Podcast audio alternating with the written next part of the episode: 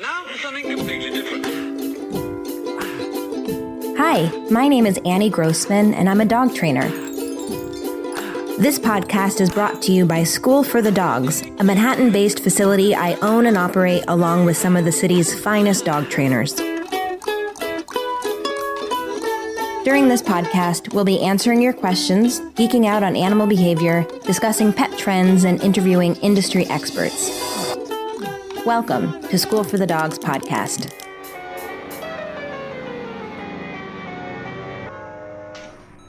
Hey everyone, thank you for listening. I am excited to share this conversation with you. It's with uh, someone whose work I've admired for a long time. She's a dog trainer and writer whose name is Eileen Anderson. I had a couple little issues with the recording, uh, so I apologize for that in advance, but it's not not too bad. But before I share this conversation with you, I wanted to let you know that we are taking a little break with School for the Dogs podcast. Uh, this episode is our 52nd episode, which marks the end of what we're going to call season one. When uh, I started doing uh, this podcast, I aimed to do one a week for a year. And I started uh, in late March 2018. So it's been a little over a year. I have missed a few weeks because of, uh, mostly because of some big life events. My dad died. I had a baby, and uh, we moved school from School for the Dogs to uh, a new studio during the last year. So uh, for those reasons, ended up skipping a few weeks, but now we have 52 episodes, which means if you're just starting out, you can listen to one episode a week for a full year. Uh, the main reason why we are taking a break is because we are building an online course, which I'm really excited about, and I want to turn my attention fully to that for the next month or so. And uh, after that, I will be back with new episodes. I'm hoping to do more Q&A episodes in the next season, so please share your questions with me. You can send them to me at anniegrossman.com slash ask, or you can leave a voicemail at 917-414-2625, or you can always uh, shoot me a message on Instagram. We are there at School for the Dogs. In the meantime, if you'd like to keep up with what's going on at School for the Dogs, make sure you sign up for our newsletter. You can do that at schoolforthedogs.com slash newsletter. And uh, you can support us by shopping in our online store. That's storeforthedogs.com. And of course, if you've been enjoying this podcast, certainly appreciate when you leave a five star rating at, on iTunes and uh, write a review.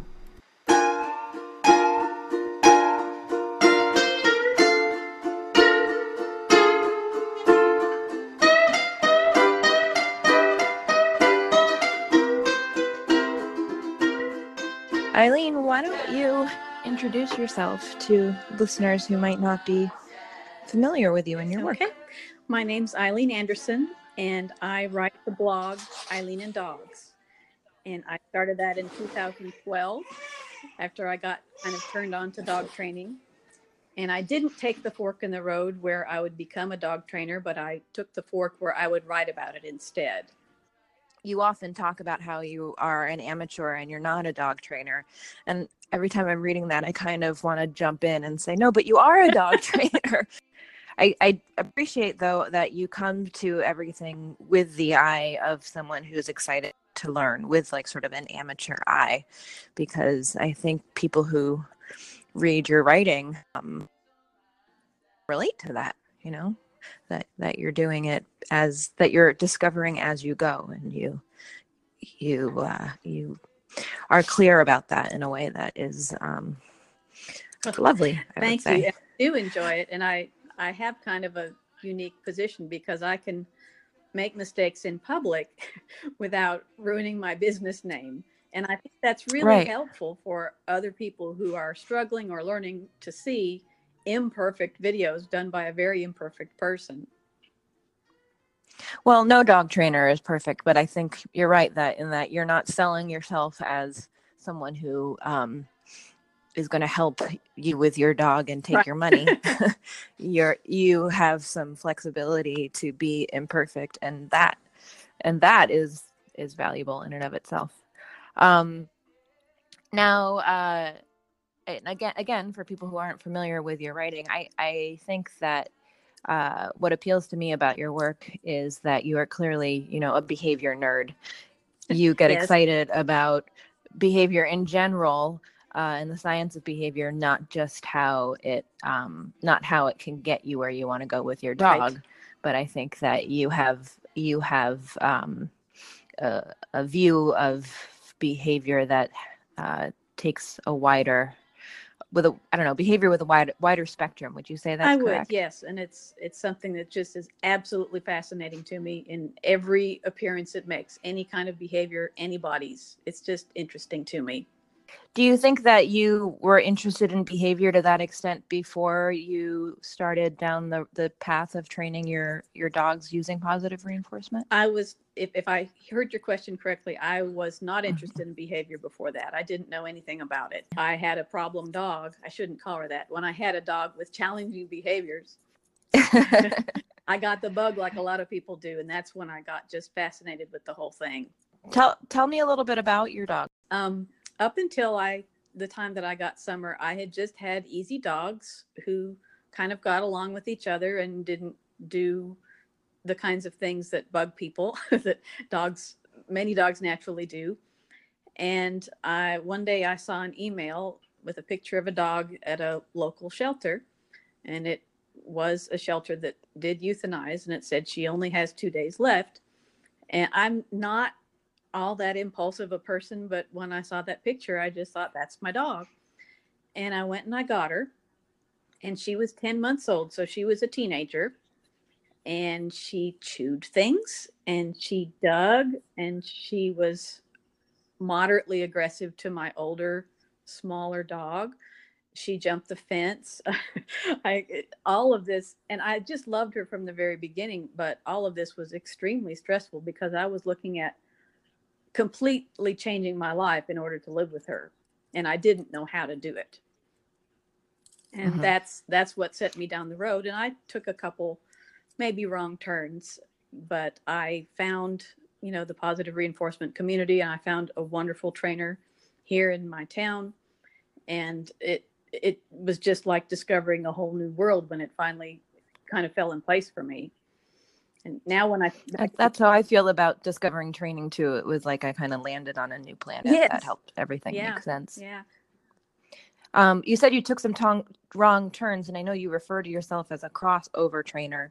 First of all, I you know I don't I don't know if everyone listening knows what that is, so I would love if you could describe what a crossover trainer is. But also, you know, maybe you can talk about the training that you you did before you you came to, I guess what we'll call positive reinforcement. Sure. training. Um, I found a local obedience club, and I don't ever want to vilify people who are training in those ways because I my belief is that they love their dogs too.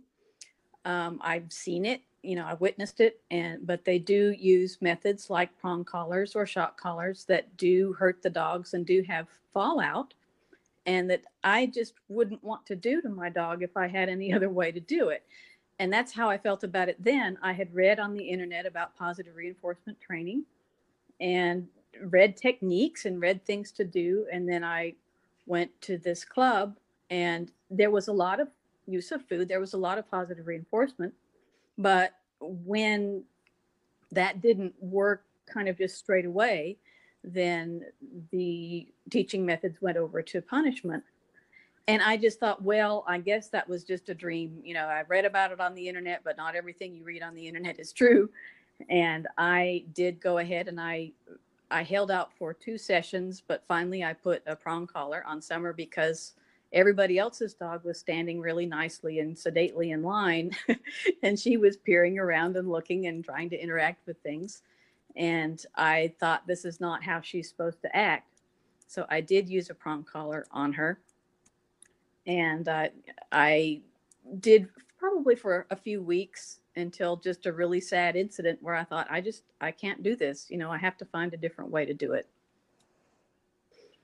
What was the sad incident? It was a training exercise where the dog was set up to do the wrong thing. And The dog meaning your dog? the dog was set up to fail, where one of the teachers was going to wave food at it, and we were supposed to jerk the dog away. And we would Mm. we would call that setting the dog up to fail. And so I did it. And the first time, you know, I did what I was supposed to do and I jerked her away from the man who was waving food. And the second time, when we went around, she got behind me and went on the other side of me. And I just thought, that's it. that, that was the thing that got to me. It's like, she was now scared of that situation and i had done something to hurt her but she was afraid of the man and i just thought this this is not what i want to be doing and i don't know what i can do but this is not working for me and i don't want to hurt this extremely sensitive lovely dog That's so interesting. I I think a lot of people can probably relate to that experience. Um, and I, I know that you're very grateful to your dog now. You know, she she might have started out seeming like a problem, but in the end, she brought you into this whole new way of seeing. yeah I'm, I'm smiling as you say that she's she's the dog that changed my life i was a, a phd student in an engineering program and i walked away because i just had no passion for that the studies anymore i wanted to learn about learning and i, I walked away from that and that was because of summer And uh, tell me a little bit about how you have trained as a trainer. Um, like I said, I know you know every trainer comes to it from a different path, and uh, you did the Susan Friedman Living Learning with Animals course. Can you can you talk a little bit about that and, and what it is? Yes, it was wonderful. Um, Susan Friedman has a course that's for professional trainers, uh, but she let me in. she actually uh, approached me after she saw one of my videos that we can talk about if you like. It's kind of pertinent to Mhm. what we're working up to here. But, um, and we got a little correspondence going, and she invited me to take the course. And that was just another stunning series of epiphanies in my life because it, it takes a while to, to kind of digest all this but you know the learning theory stuff is not just for the dogs it's for us.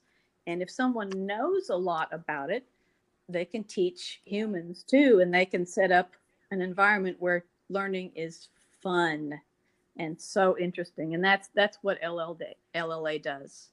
It, living and learning with animals is what that stands for. And that whole environment is just nurturing of the learner in a way that i had never been around before it's just simply amazing I saw her speak in um, at Clicker Expo. Uh, I, well, I guess we should say who Susan Friedman is. Can you can you just say in a su- sentence who she is for someone who wouldn't know? Uh, Dr. Susan Friedman is a retired professor from a university in Utah who has kind of crossed over from working in special education with humans to helping people with all sorts of animals, not just dogs and not just companion animals, but zoo animals and marine animals and birds. And she has published a lot of, you know, of, of scholarly articles and set up some things that all trainers these days tend, I shouldn't say all, but many, many trainers consult.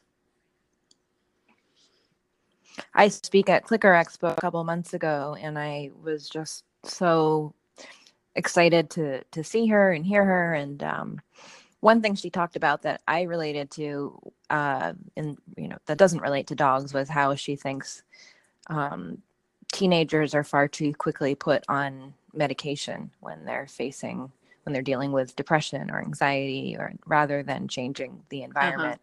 Um, the there's there's this um, i guess you could call it a trend to try and make the child conform to their environment rather than looking at how the environment can be adjusted I really related to that because I I found school just to be generally a punishing experience. You know, after 16 years in school, I didn't think learning was something that was anything I would be that interested in doing because I thought you had to be sitting in a classroom if you were learning. Now, of course, I think you know learning's happening all the time, and and uh, we're, we're we're always becoming better learners, or at least ideally, we're always becoming better learners. But um, that's in line with her, with with the whole humane hierarchy, yes. Um, which is you know the gist of the humane hierarchy is that we should be changing the environment um, and uh, and using you know positive reinforcement based techniques before anything else. Um, let's talk about let's talk about your most recent blog post. Now you've you've written so many things that i've read and i thought oh i want to talk to eileen about this for the podcast sometimes i sometimes the topics i feel like well this is interesting to me as like a dog trainer and someone who's like super nerdy uh-huh. about this but i know that not everybody who listens to this podcast is is uh as as geeky about these things. Um, I loved the I loved the um, post that you did a few months ago on um, on the quadrants not really being oh, yeah. quadrants, um, which was about how uh, you know we talk about the four quadrants of operant conditioning, but um, that that we tend to ignore extinction as as that doesn't fit into the four right. quadrants. That was one thing I, I, was hoping to talk to you about, but then upon thinking about it, I thought, well, so, so as soon as you start saying, talking about, you know, using terms like operant conditioning, you, I, wor- I worry that some people would be like, yeah, doesn't apply to me. But um, I thought that your most recent blog post was, um, you know, very understandable by to to anyone who's ever. I thought your most recent blog post was uh, would be relatable to anyone who's ever been on the internet right. because um, what you wrote was about how misleading so many um, videos of dogs can be, which, um, you know, on the one hand, I don't think anybody would be shocked to hear that, you know, things online might not always be true. Um, but I thought that you you made a larger point, which was interesting about um, the problems that are caused by uh, these the kinds of videos that you talked about going going viral. You, can, can, you talk a little bit about what inspired you to to write this? Post? Sure. Um, it had been bothering me for a while. Um, I just have an aversion to these things that are designed to manipulate the viewer. and a lot of these videos are designed to do exactly that. The video that finally put me over the edge um, was one of a bulldog who is scratch basically scratching his butt on the carpet, but he's doing it very rhythmically, and he's doing it in the presence of a guy who's playing his guitar. And so someone took that video and noticed the rhythmic movements of the dog and took away the original soundtrack and put on a Nirvana song, Come As You Are. And it looks like the dog is moving to the music. And I, my sister uh, is in a band and married to a guitarist, and I checked every way from Sunday. You know, I was looking at the guy playing the guitar, and I thought, he is not playing that music. you know, his, his uh, fingers are not moving right. And uh, I checked with them and they said, no, he's certainly not. That's, you know, that's been overlaid on there. And people, it's really hard to talk about the harm that these kinds of things can do because, I mean, in a way, it's just a cute video. Okay. So they they have a bulldog who's moving to music. But I believe that there's harm when people portray dogs as doing something that probably probably is not within their skill set. I won't say it's it's definitely not, but probably not. And because when we let how do I say this expand dogs' skill sets in our minds, when they don't live up to that is when they usually get punished. Mm. And in in my journey of learning about dog behavior and and behavior in general you know i've just seen that so often that we have these kind of fantasies about these overly intellectualized things that we think dogs are doing and then when they disappoint us the dogs are the ones who suffer Well, what's part of what's crazy about it is the kinds of videos that you point out in this post of dogs doing human like things um whether it's uh yeah tapping tapping their butt to music and you know all kinds of things that dogs may do but don't necessarily relate to the things that we think they relate to. Um it's like we're people are so hungry to see similarities between humans and dogs but it's like they're looking at they're they're looking in the wrong direction. Yeah. Um, because we have so much in common just because we are we are animals operating within the the realm of the science of Right. behavior. Um, but we you know we the things we don't have in common I, I'm not i feel like i'm not saying it very clearly but you know what i mean? It's like it's it feels like well it's what's the harm? It's just a cute video but you could say that about you know what's the big deal about dog training at all? You know you're so so what if you pop your dog's collar? It's not a big deal. Right. Um and i think i think a lot of people dismiss dog training in in that way it's not something people think very much about because they're not Thinking in terms of animal behavior, they're thinking about dog training, like how can I get my dog to not pee on the couch? Sometimes at school for the dogs, not very often but you know occasionally at school for the dogs where somebody will come in and say like i you know i, I don't want to talk about what my dog eats or how my dog spends his time or or you know whether i yell the word no at my dog or whatever i just want you to make my dog understand that he should pee outside. Like I said, I feel like it doesn't happen that much because I think we have sort of a self-selecting group of clients. But but I've been in the experience where I I, I- I have to explain that it's ei- either you take the holistic approach or you don't you don't you don't even begin to solve the problem. that's right Um, So there was that one video that you mentioned. Do you have a guess to as to uh, what the dog was actually doing?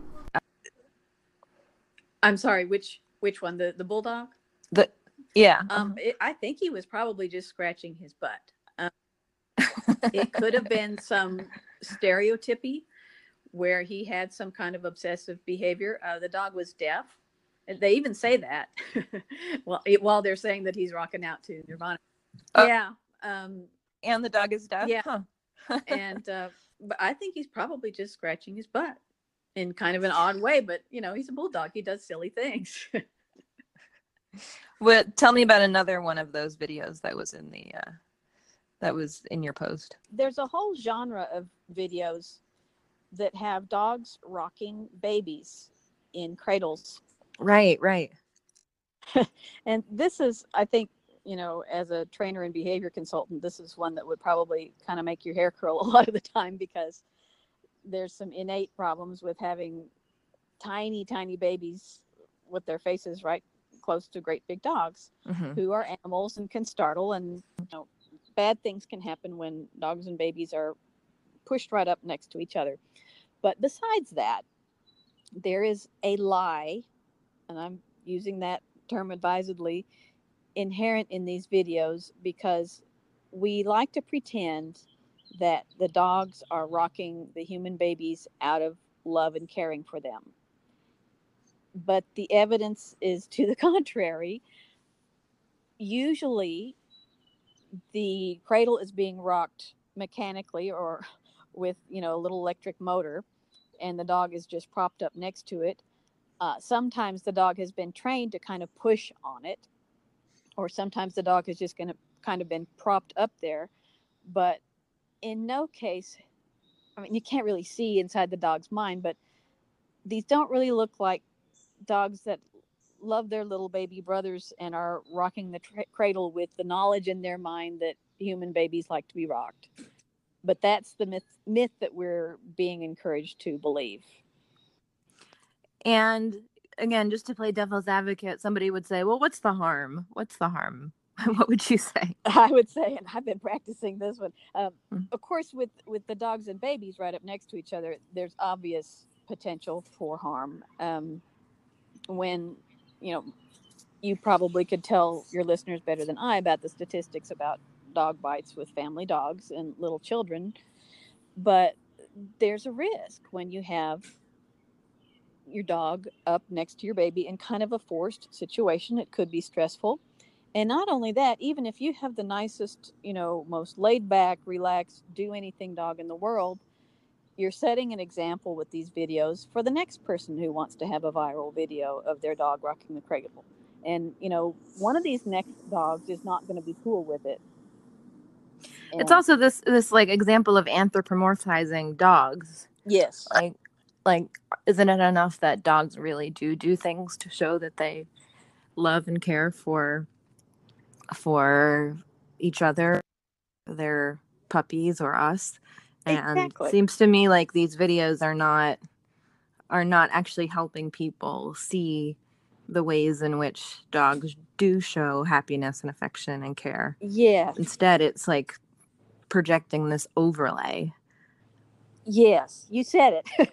That's- exactly right. It's um, it keeps us from noticing the real things that dogs do that are amazing.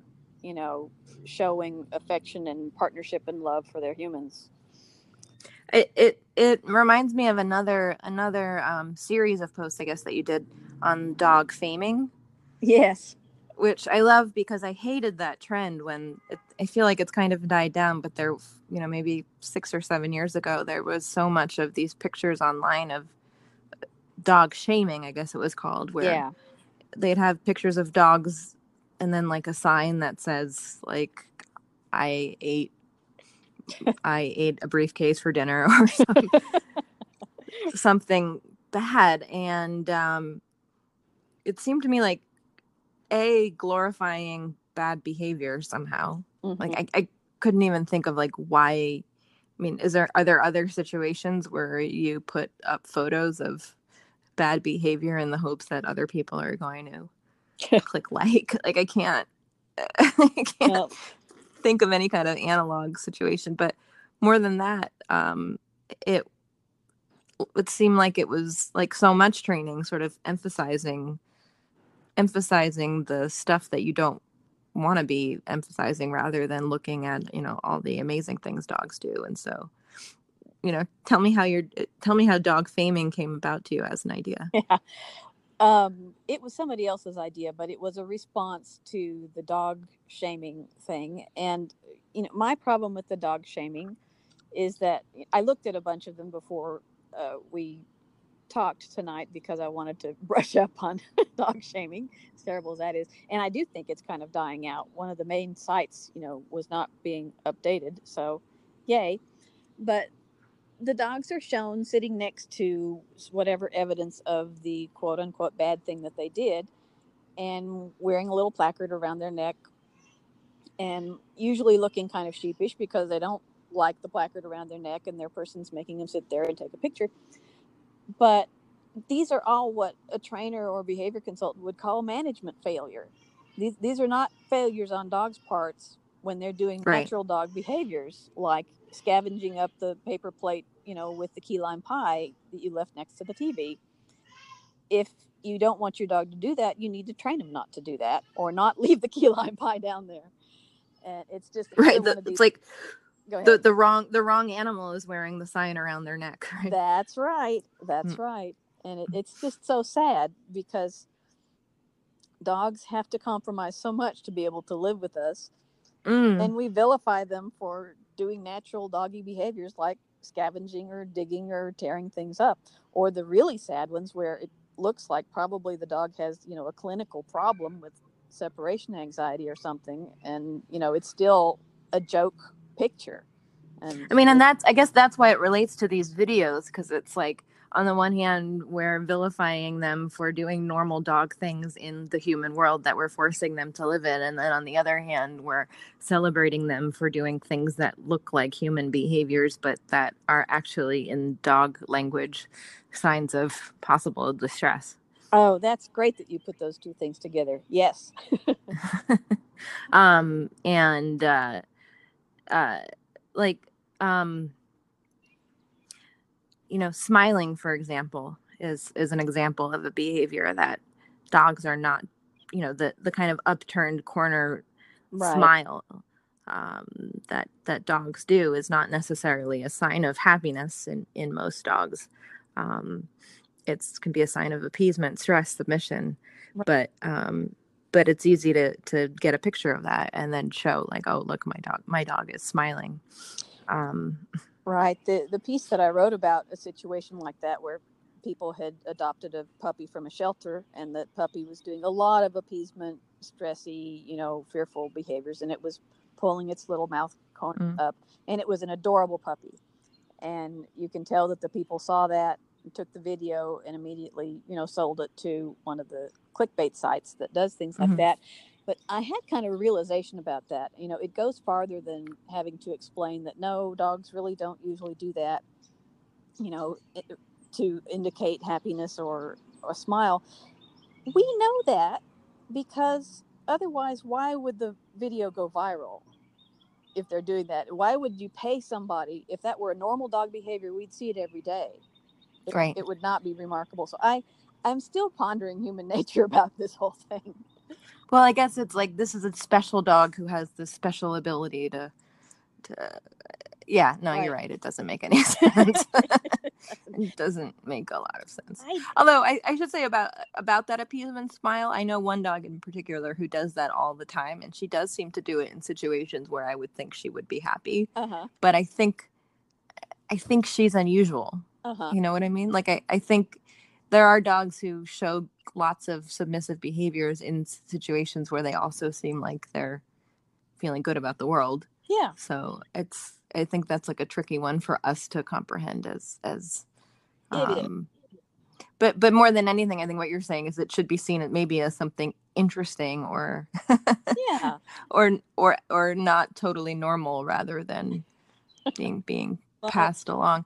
I was thinking about just going back to what we were saying about the dog faming thing. We should be maybe we could like start a trend of having people wear signs around their neck that say like I left the closet door open and and now I, my shoes are all ruined or Right. or something like that. Um Yeah. I think the people need to wear the signs. uh viral videos uh I, maybe it was in that post about the the smiling dog where you mentioned the dodo and um i was it seemed like you might have some beef with the dodo i, I don't know if you want to go there but i'd be curious to hear because I, I i've encountered some of the videos on the dodo here and there but i i haven't like formed strong opinions about about them but maybe i'm i'm not as much of a scholar of it as you are tell me I'm I'm not. I I can't remember why I was so mad. I had probably just seen some very misleading ones. Um, and that just makes me mad. It makes me mad when people deliberately put videos together. It's one thing doing it out of ignorance, and I think the smiling shel- shelter puppy, you know, was partly because the people believed that, you know, but Mhm. they also saw, you know, viral video potential. But I do just get really annoyed when it's just completely made up, Eh, because I understand. The thing is, I understand. I don't understand why, but I have that feeling too.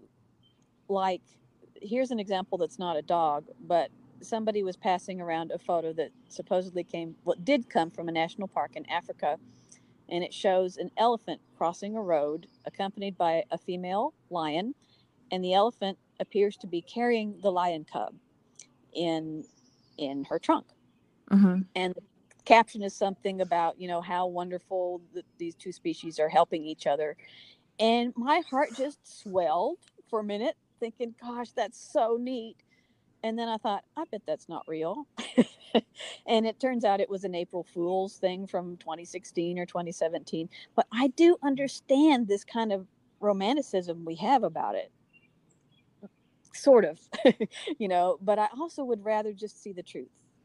Right, right. Well, I think a lot of it is it's not um, intentional lying that's happening. It's more just a misunderstanding of of animal behavior that, to me, is you know rel- relates to so many problems, frankly, in the world. You know, Mhm. I've I at at the same um maybe it was even in Susan Panels Friedman at the Clicker Expo that we went to a few months ago. There was uh, someone asked a question about the gist of it was like, um, why haven't uh, why haven't behaviorists saved the world yet? or some, something along those lines. And I thought, well, gosh, you know, I'm sure if anybody walked in off the street and saw this dog trainer conference of people wondering why we haven't been able to save the world yet, it would seem like total, you know, total malarkey. like, like right. who are these people and what are they talking about? But, you know, as someone who's in it, as someone who has been exposed to this amazing, you know, how do I say it? As someone who's been you know now for a decade or so in this world of um, learning about the science of behavior and how it applies all over the place and how you know Mhm. we're, we're in it whether or not we want to be in it as much as we're in Right. as much as we you know are in under under the power of gravity um Right. It makes Good sense count. it makes sense to me that that that somebody would ask that question because i look around all the time at, at you know like government for example and and see how inefficiently um yeah how inefficiently people are trying to control people and how inefficiently the environment is being um you know the, the the right environments are not being created to create the behaviors that could help um help people be happier and the earth be healthier et cetera et cetera et cetera um, Right. so like on the one hand like yeah it's just dog training or yeah it's just a video of a puppy smiling or pumping his butt to the beat but but on the other hand like it, it has this threat that that is so much so much greater and i just i i wish there were you know make after i, I read your post i thought i wish there were viral videos that um that show um how magical good training can be but um i don't know maybe they just don't have the same traction. I mean there's certainly a lot of videos for instance of like um freestyle da- dog dancing right? Which a is lot of- amazing training. Amazing. right. But i don't know how often people look at those videos and and think you know there's some element there that could apply to something that i want to do with my dog be it teach my dog to go to his bed or you know not bark at the doorbell or something um, Right. i i think pro i mean it's hard for me to say because i'm like i'm in the world but i'm guessing if you're outside of it you probably don't see you know a dog dancing to um you know a disney song and immediately think like that's something that has elements in it that can help me you probably just think like oh well that's a special dog yeah. Yeah. um but um but but then again you know you can find videos of bumblebees playing soccer and stuff online so if if you're looking for that kind of thing Right. um um gosh well what else would you like to touch on there's uh, well my baby's crying in the other room was, um yeah go ahead uh, I had really wanted to mention the first video that I ever did that went sort of viral. It, it went uh, viral in the dog training world anyway, and kind of outside of it. It's not in the millions, but it's almost up to a half a million now. And it was um, the the video I made of uh, "Does your dog really want to be petted?" uh-huh which was a very simple premise and it was kind of a throwaway video i never imagined it would be so popular it happened because my love my lovely summer was coming up to me on my back porch and soliciting petting and she was pushing her hand pushing her head into my hand and just had this beautiful blissed out look while i petted her and every time i'd stop she'd push into my hand some more and i got out my camera and I took footage of it. It was just lovely, so pretty. And I had been thinking about consent, um, probably been reading Jean Donaldson or something about that, about how to tell if a dog really likes something, because we make up these stories in our heads and we don't always really know. But one way to tell is if they'll keep coming back for more. Mhm, mhm. and I thought I could get contrasting video from my other dog who doesn't particularly like to be petted. And I went and I did that, and it, it was successful beyond my wildest dreams because while I had the camera on, I didn't really see how many times she was going, Ew, stop it. until I played it back in slow motion and I thought, oh, I've, I've got a winner here. But I contrasted those two and it reached it has reached um, the pet owning world which very much pleases me because why wouldn't we want to notice whether our dogs really enjoy our be, our petting them or not you know Yeah, absolutely. I would i would have have to point out though that there's about 150 thumbs down on that video and people do comment every once in a while that just i'm just a total pushover and i'm not treating my dogs right and they're just walking all over me because they should be petted when i want to pet them damn it. And which is sad. It's just really sad. Right. No, I I yeah, well, it's just like a different way of seeing things, I guess. But it's hard it's hard to not feel righteous about it on on this side of the right yeah on both sides actually Yeah. there's a yeah. lot of righteousness yeah yeah it's true um well thank you so much um for for having this conversation i i look forward to your next blog post what's what are you thinking about writing about next Oh, let's see. I have one. this is so nerdy. I'm sorry. I have one on something called regression to the mean, um, which is applies to dogs when we do some kind of intervention, like give them a supplement because they might have, you know, sore joints, and we do it at such a time when they're, they're really suffering and what happens is that they get they get better but probably they were going to get better anyway. I'm not saying this very well, but it's it's something that applies both to us and to dogs in terms of really observing whether something we're doing is helping or not. Hmm. That's the gist of it. And I Right. had an example from my own life where I did an intervention with a supplement and thought, hey, you know, this is the perfect time because this is really acting up. And golly, gee, I got better, but then I got worse again. anyway, it's it's about being able to really tell whether something is an effective intervention or not. that that sounds very nerdy but interesting It is very nerdy. Yeah, well cor- correlation does not equal causation i think could be could be the the name of this conversation to begin with and that seems like it relates to what you're talking about no it it does. It all relates, and it, it when I learn these things, I'm just really pushed to share them. And some of them I think are just really important things for us all to know when we have dogs or if we're just living in this world.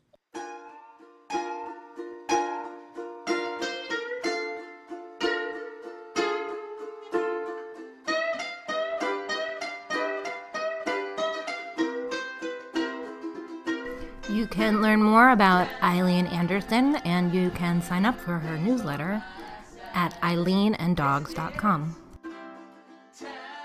Our woof shout out today goes to Doris Day, who died this week. Doris Day might be best known as, uh, as an actress, but she was also the founder of the Doris Day Animal Foundation. She was a big dog lover. She was known as the dog catcher of Beverly Hills. Dog catchers are often uh, often have bad reputations, but she had nothing but a good reputation as far as uh, people in the rescue industry are concerned.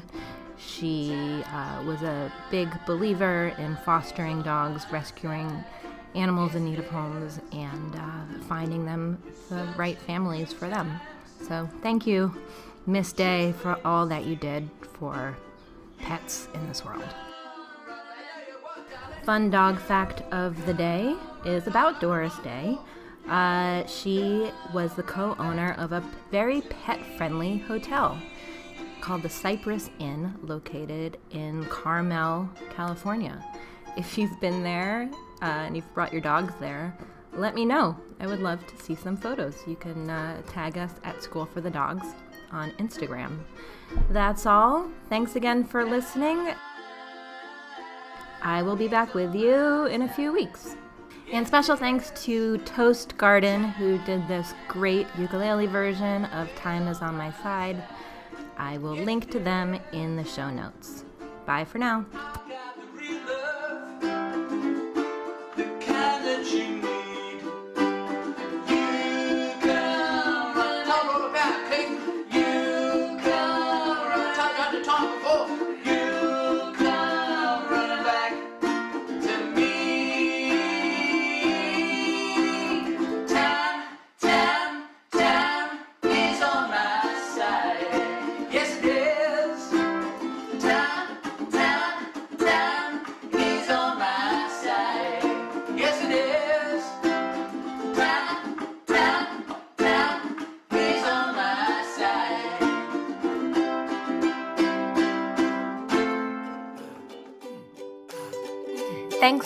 Listening. You can support School for the Dogs podcast by telling your friends about it, leaving a review, or shopping in our online store. You can learn more about us and sign up to get lots of free training resources when you visit us online at schoolforthedogs.com.